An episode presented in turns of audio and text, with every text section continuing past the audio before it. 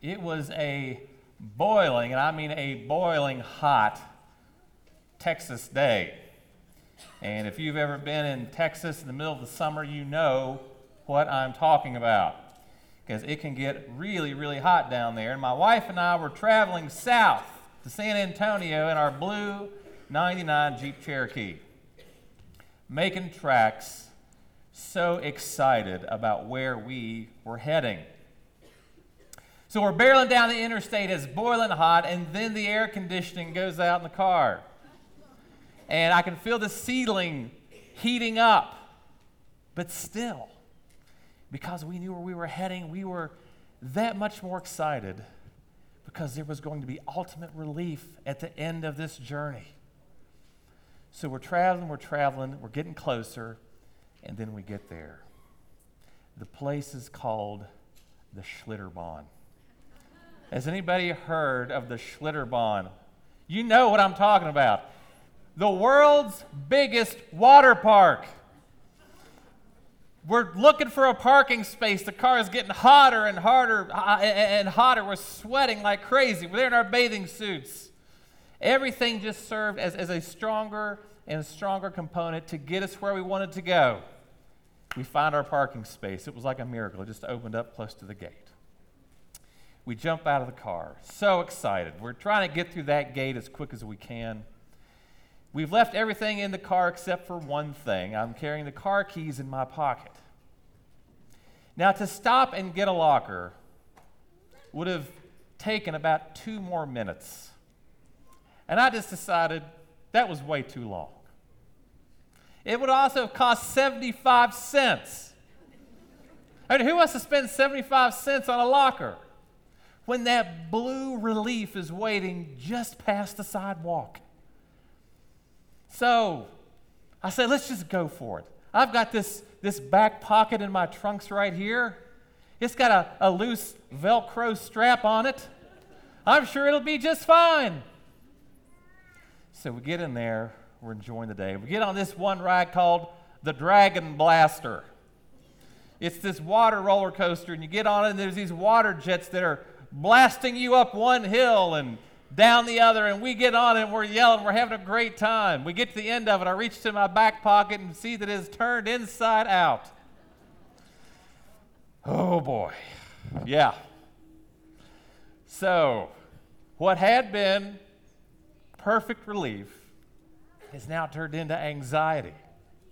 Now, instead of paying the 75 cents for the locker, I end up paying $110 to the locksmith that's got to come to the car, make us a new key, get it unlocked.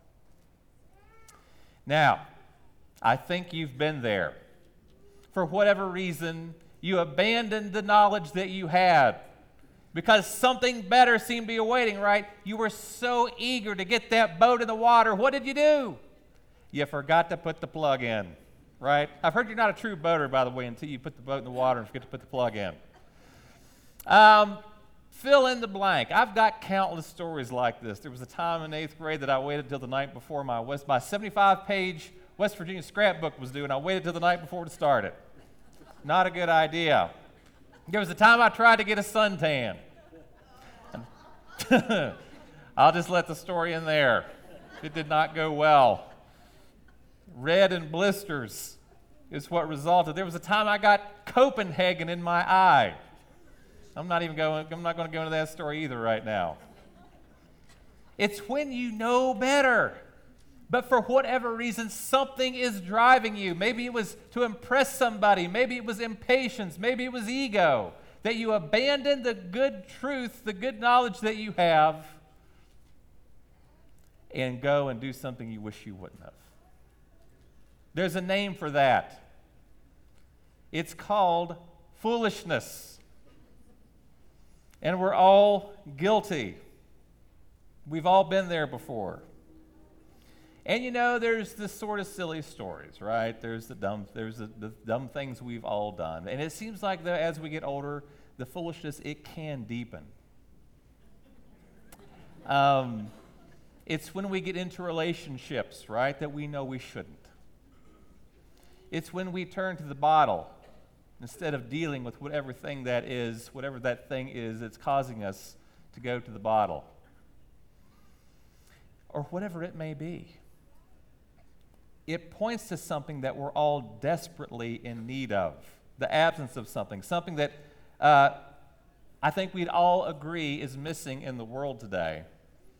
And that something is wisdom. It's wisdom. We all need it, particularly the kind of wisdom that we're going to be talking about today. So, the subject we're going to talk about today is how to live a wise life. How to live a wise life, or how to walk with wisdom. The passage will be in is Ephesians chapter 5, Ephesians 5, verses 15 through 21. And if you would please stand for the reading of God's word.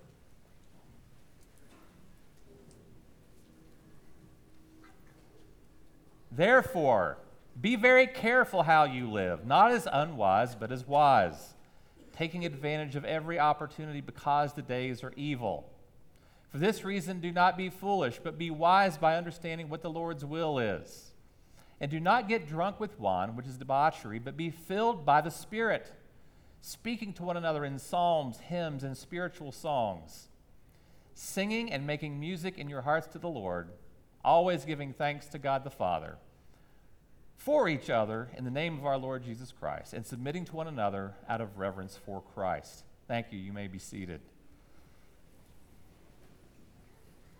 We've been working our way through the book of Ephesians in a series called Learning to Walk.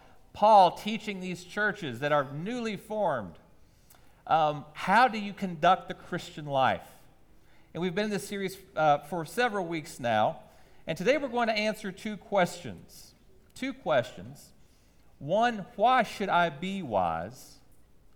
Or rather, why should I seek wisdom? And then, how do I become wise? How do I become wise? We'll seek to answer those two questions. And we see the answers there in verses 15 and 16 to the first question. That's where we'll start. So in verses 15 and 16, he says there, Be very careful how you live, not as unwise, but as wise, taking advantage of every opportunity because the days are evil. We've been talking a lot up to this point about how to walk. When the scriptures talk about how to walk, they're talking about how do you go about living life, literally. How do you walk around and do life? Paul's talked about walking in unity, walking in holiness, walking in love, walking in light. Now we get to this last section that we'll be going over in Ephesians. He tells them how to walk in wisdom. I'm going to break this sermon up actually into two weeks. Next week, we'll talk about how to apply wisdom. Today, we'll talk about these two questions why to become wise and how to become wise. So, two things Paul says to the church in Ephesus. And the first is be careful how you're living. Another way to, to say this would be to watch your step. And whenever I, I think about that, I, I picture a, a, a man walking through a minefield, a soldier having to carefully gauge where each step is going to go, because each step he takes is going to have consequences very real consequences. Life can be like this. It can be like walking through a minefield sometimes. Have to be very mindful of every step you're taking, every choice you're making, each and every day. There in verse 16, he says the days are evil. Now, have you ever imagined what did free time look like back then? So, like, there were no cell phones or Netflix or fill in the blank. But still, Paul is saying, these days are evil. Have you ever stopped to think about how is it that you are spending your time? Have You ever thought about that? Actually, last year, the, Huff, the uh, Huffington Post did a study on how people live out their years. So everyone, they're going to say, lives on average about 79 years or so. Now, if you're over that, you're defying the odds. Don't, don't get worried, okay? By, by God's grace, we'll all live past that, but on average, we live about 79 years. So that was the starting place for this study. So, going on from there, of those 79, you're going to spend about 26 years sleeping, okay? Plus an additional seven years trying to sleep So you'll spend about 33 years of your life in bed. I know you, some of you want to be there right now. Well, you're not, okay? Right? You're here. And good. And then, in addition to that, you'll spend an additional 13 years working. Okay, now that's, you've got to you know, think about stacking up all the time. I know you, you, think, well, I've worked 20 years. Well, if you just bunched all that time together, you'd work about 13 years plus an additional year of unpaid overtime. You'll spend about, and this was this is a tough one. Over the course of your lifetime, you'll spend about 11 years looking at screens. Now, that is not working on your computer during the average workday. That's in addition to the workday. That's the movies and the TV and the social media. Okay? You'll spend about 11 years doing that. Just let that sink in a minute. You'll spend about three years on vacation.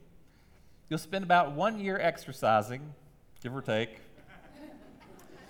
Um, then, on average, humans spend just about a year on romance, and that's dating and blind buying flowers and, and things like that. You got somebody choked up there talking about romance. We also spend about four and a half years eating. Again, give or take. Okay, give or take. When it's all said and done, you've got about 8.2 years that you've got to figure out what you're going to do. Okay? You've got about 8.2 years. That's 2,997 days. What will that be? How are you going to spend that time? You know, history is full of good examples of people who chose to spend their time wisely. Um, for example, Jonathan Edwards, uh, the philosopher, theologian, he played a huge role in the Great Awakening back in the mid 1700s he said this. He had, he had these resolutions that he wrote. He said, I resolved, he, he wrote this just before his 20th birthday, never to lose one moment of time, but to improve it in the most profitable way I possibly can. Just before he was 20. Man, I wish somebody told me that back when I was 20. There's also another uh, reformer, Philip Melanchthon. And he kept a record of every single wasted moment every day. And at the end of the day, he would take it to the Lord in confession. No wonder God used these men in such great ways. Look at how look at how involved they were, how conscientious they were of how they were spending every moment. Now, I would challenge you to do something like this sometime. Just decide one day to just keep a journal. How am I spending my time today? Or at the end of the day, look back on it and think, okay, how did I spend the time that I had today? Because I, to be honest, when I think about the amount of cat videos I might see in a given day, or how much political commentary I've probably read on Facebook in a given day, it kind of haunts me. It really does. Paul says to make good use of every opportunity, but why? And we see the reason. He says, because the days are evil. Now, what does that mean? That carries the idea of them being troubling or disastrous or wretched or poor or incompetent. Now, think for a moment where Paul was when he wrote this. He was sitting in a jail cell. He'd been in prison there for spreading, he'd been in prison there for spreading the gospel in Rome. So he's sitting there in a jail cell, and what is he doing? He's writing letters to churches. Colossians, Ephesians. Um, he's making good use of his time. He, he, they've, they've used the phrase before making hay while the sun shines, right? That's what Paul's doing here. He's not having a pity party, he's not questioning the goodness of God, he's not overwhelmed with the circumstances. So, evil times means that there are, oppor- there are many opportunities for us to waste time. I wonder what Paul would say about the times that you and I are living in. Wasting time is actually harmful to God's kingdom. Now, think about those 11 years that we spend with a screen in front of us. You know, the reality is, I don't have my cell phone in my pocket.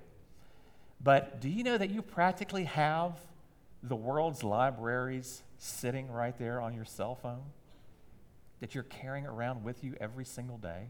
What if you used part of that time, some of those 11 years, to browse something that was actually going to be beneficial? You know, there's unrelenting warfare going on between the God of heavens and the God of this age. So, what do we do?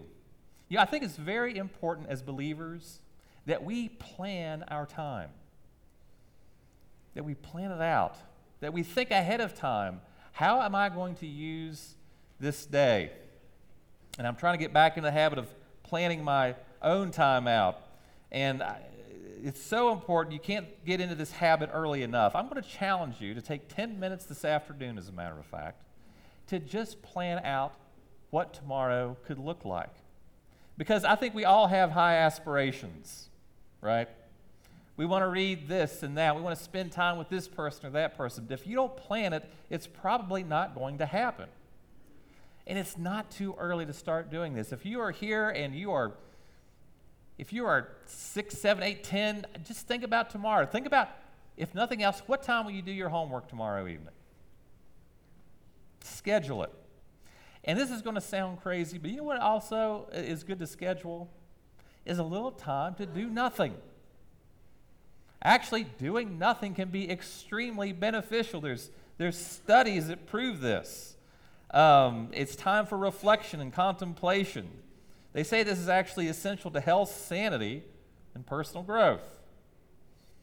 And there's even some research that suggests that doing nothing is essential for creativity and innovation. Although it seems inactive, you're actually cultivating new insights. So plan a little time to do nothing. So, first of all, when we talk about wisdom, you can walk with wisdom by planning your time. Plan your time, have a plan on how to use it. So I want to move on to the second question now. Why do we need to become wise? And it says there uh, in the passage, because the days are evil. There are infinite things that would like to steal our time. And our opportunities to do the good we need to do are limited. That means you're going to have to sacrifice. There's going to be things that you really, really want to do that you may need to let go.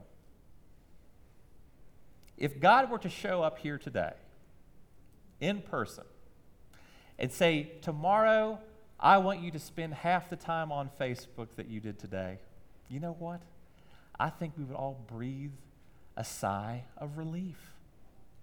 Oh, okay, I, I can do that. I mean, I, I'm not going to move, am I? Okay.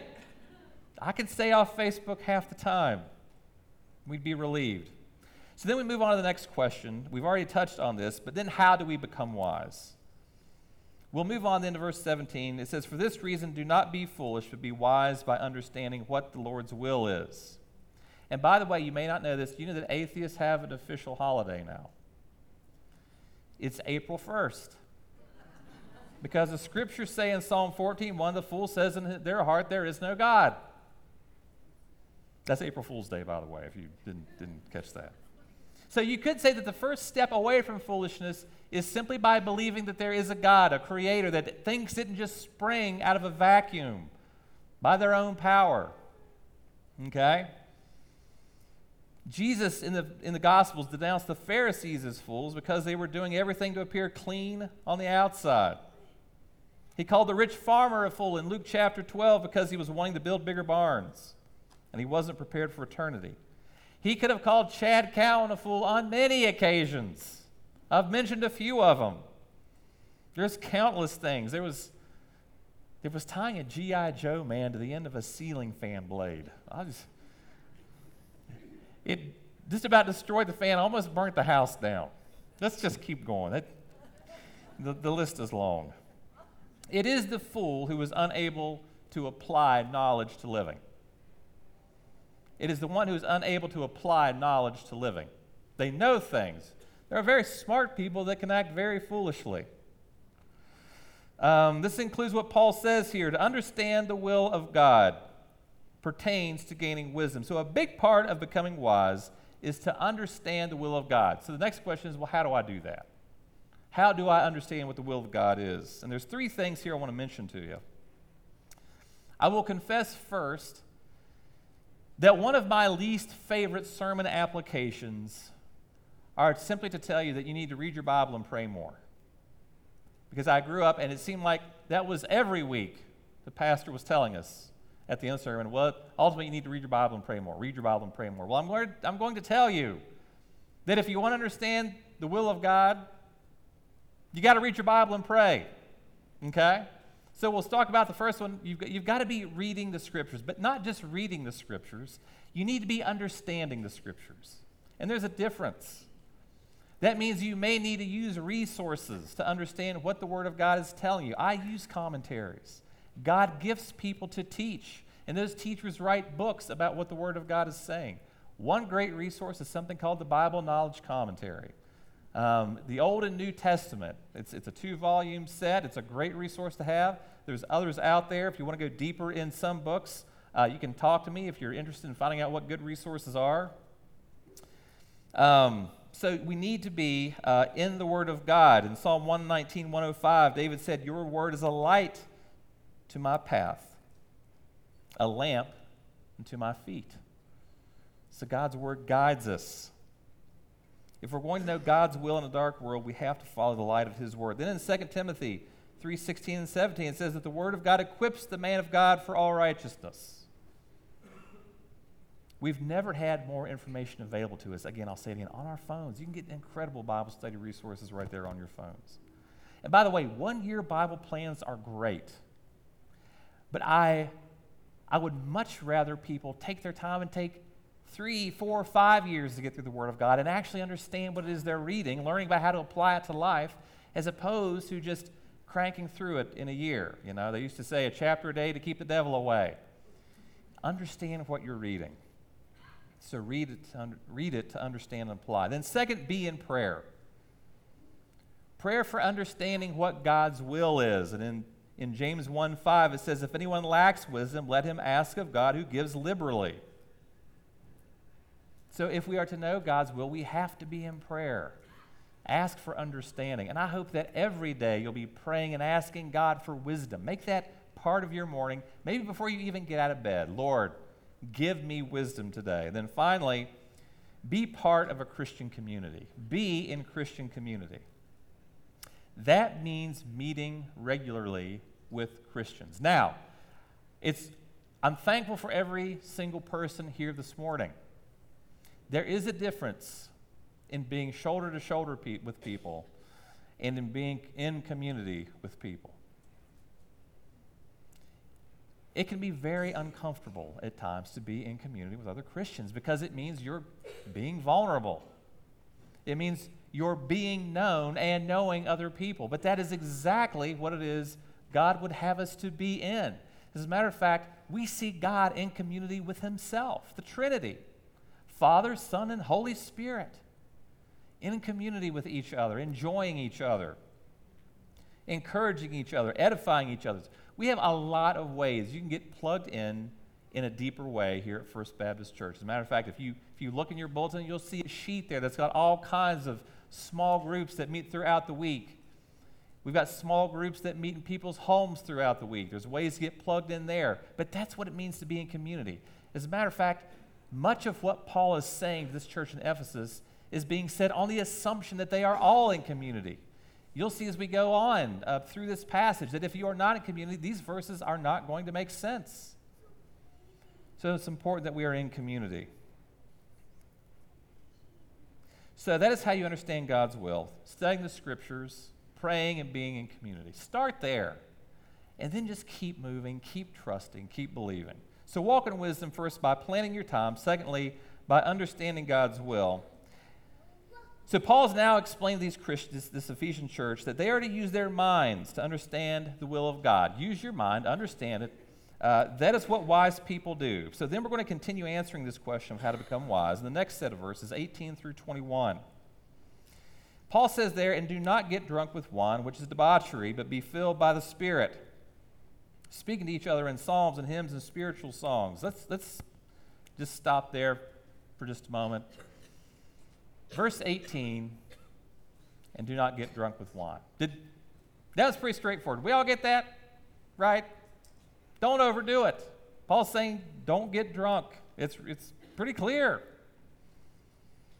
This is in opposition to using your mind. This is yielding control to something that the, Holy, that the Holy Spirit, this is yielding control to something in hopes that it will provide something that only the Holy Spirit can. Now, wine was prevalent in Paul's time. It was a normal part of being a Jew or a Gentile. But Paul's saying, don't overdo it. As a matter of fact, a, a near contemporary of Paul, actually, was, I believe, a little before Paul's time, Aristotle, uh, he used that same Greek word, asotia, speaking of drunkenness. He says that people with this vice are prodigals who waste their substance and are in the path of ruination of their own lives. It speaks to wastefulness of life and being without restraint, a disorderly life characterized by a lack of restraint. I want to add something here because I know this, this is something that gets a hold of people and can just viciously not let go. And if you are struggling through this right now, I want you to know that we love you and we care about you and we want you here. We want you part of this community. We want to encourage you as you seek to beat this habit. Be here, be with us. So, Paul's saying, don't be under the control of alcohol, but he says, be filled with the Holy Spirit. And the contrast uh, is with the drunkenness here. But, and, and you've got to ask the question what is it people go to alcohol for? It's because it seems to be promising something, right? They call it happy hour for a reason.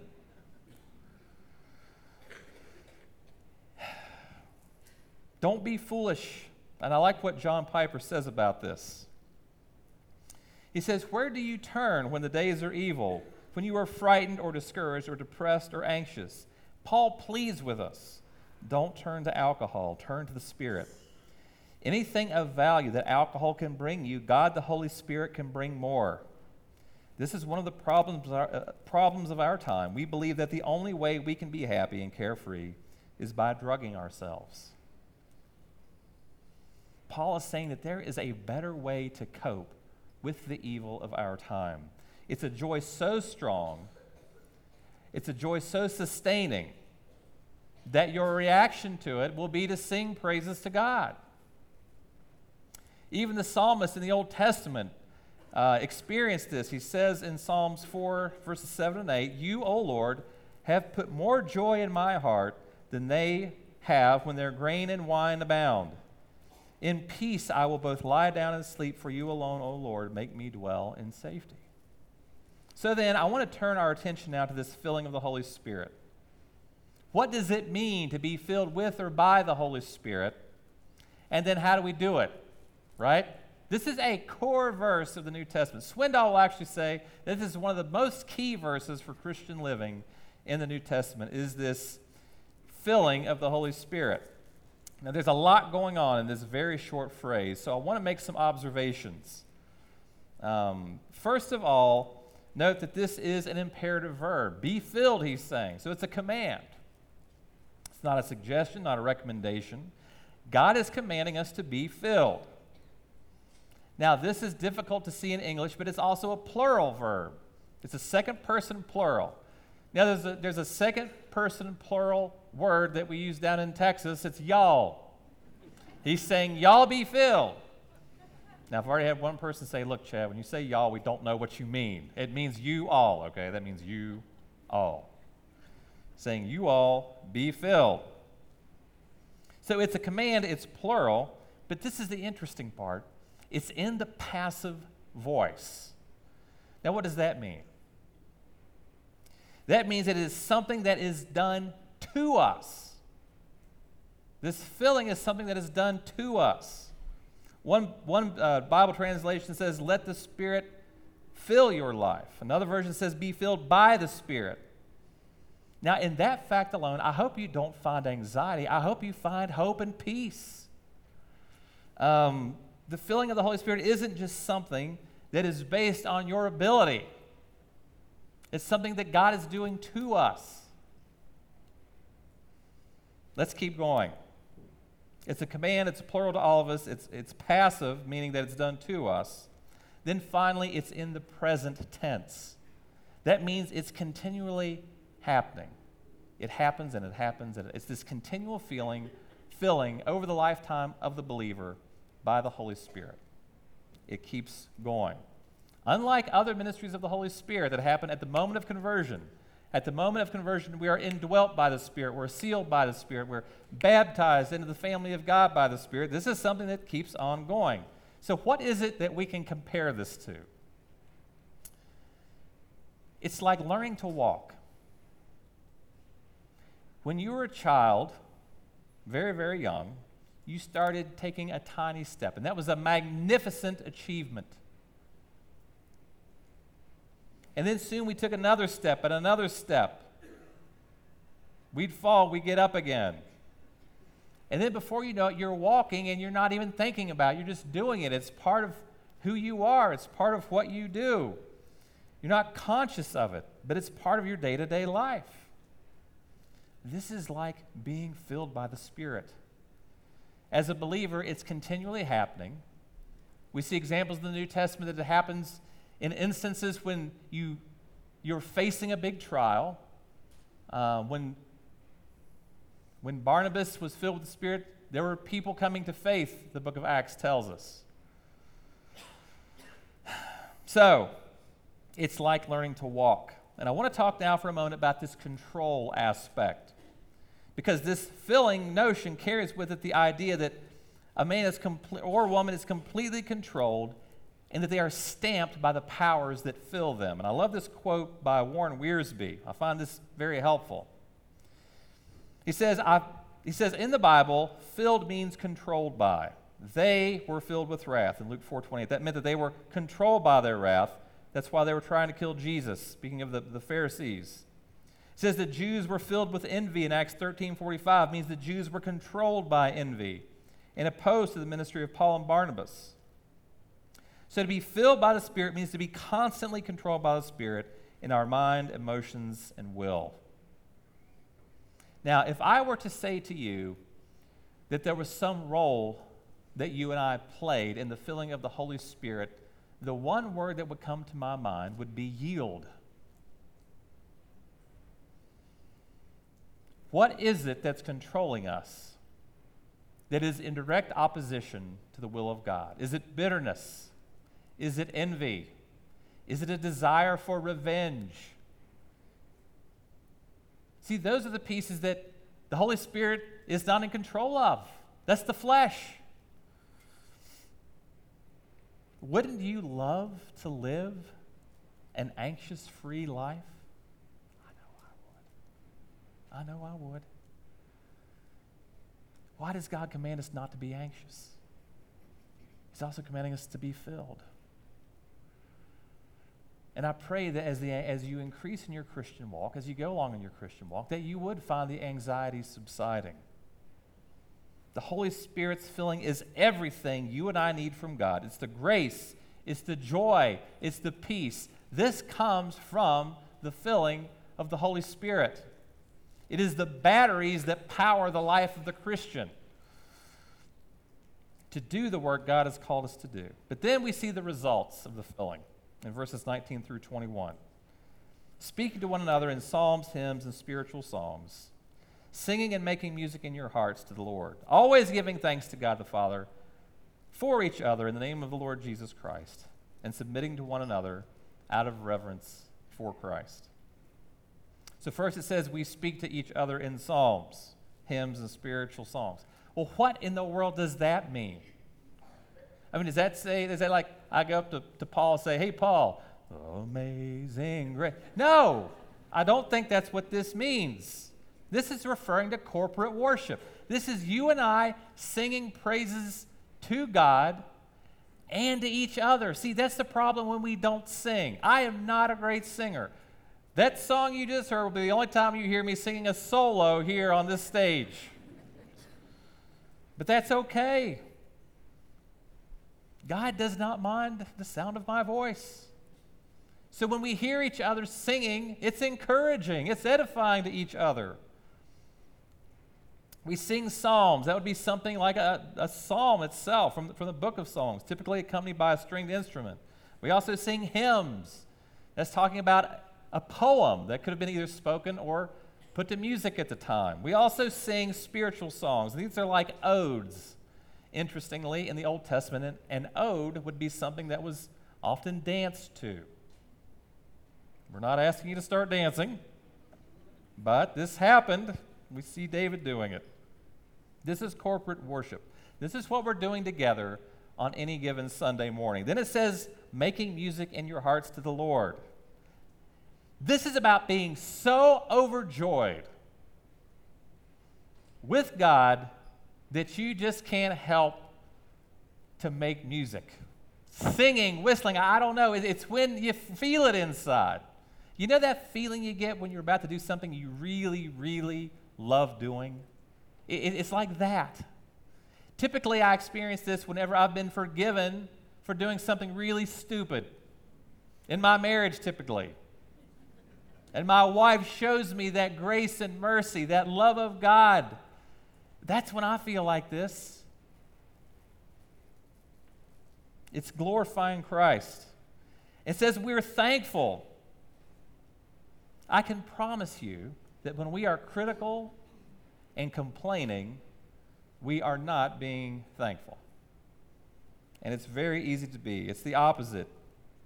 It's when we're not acting out of our flesh. It's when the Spirit fills us and we're giving thanks in all circumstances. This is so uniquely Christian. You see, the Christian has confidence that no matter how bad the times may get, we have a promise that God is going to work out all things for that which is good.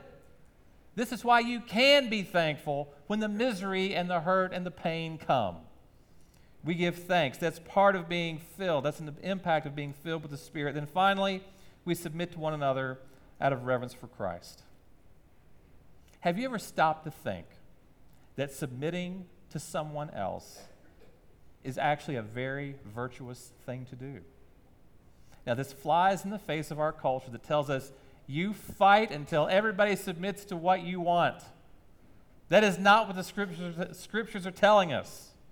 You see this example that Christ gives us in the Garden of Gethsemane. The night he went, the night before he went to the cross, he said, Father, if, pos- if, if possible, let this cup pass from me. But then what does he say?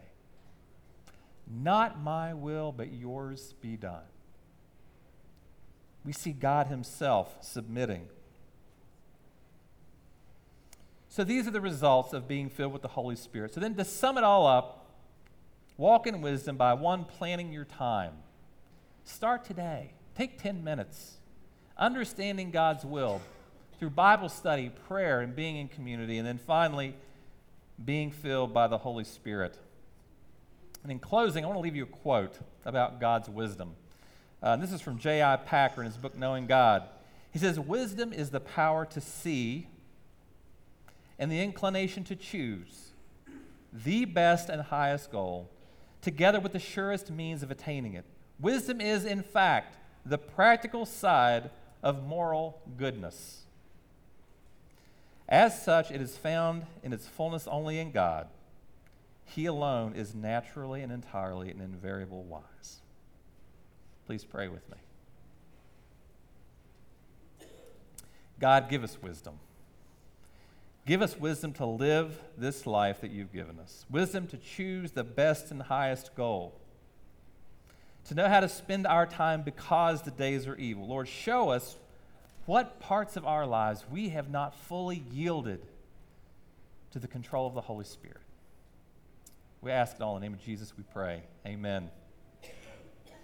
Oh, the depths of the riches and wisdom and knowledge of God. How unsearchable are his judgments and how inscrutable his ways. For from him and through him and to him are all things. To him be the glory forever. Amen. Thank you all so much for coming.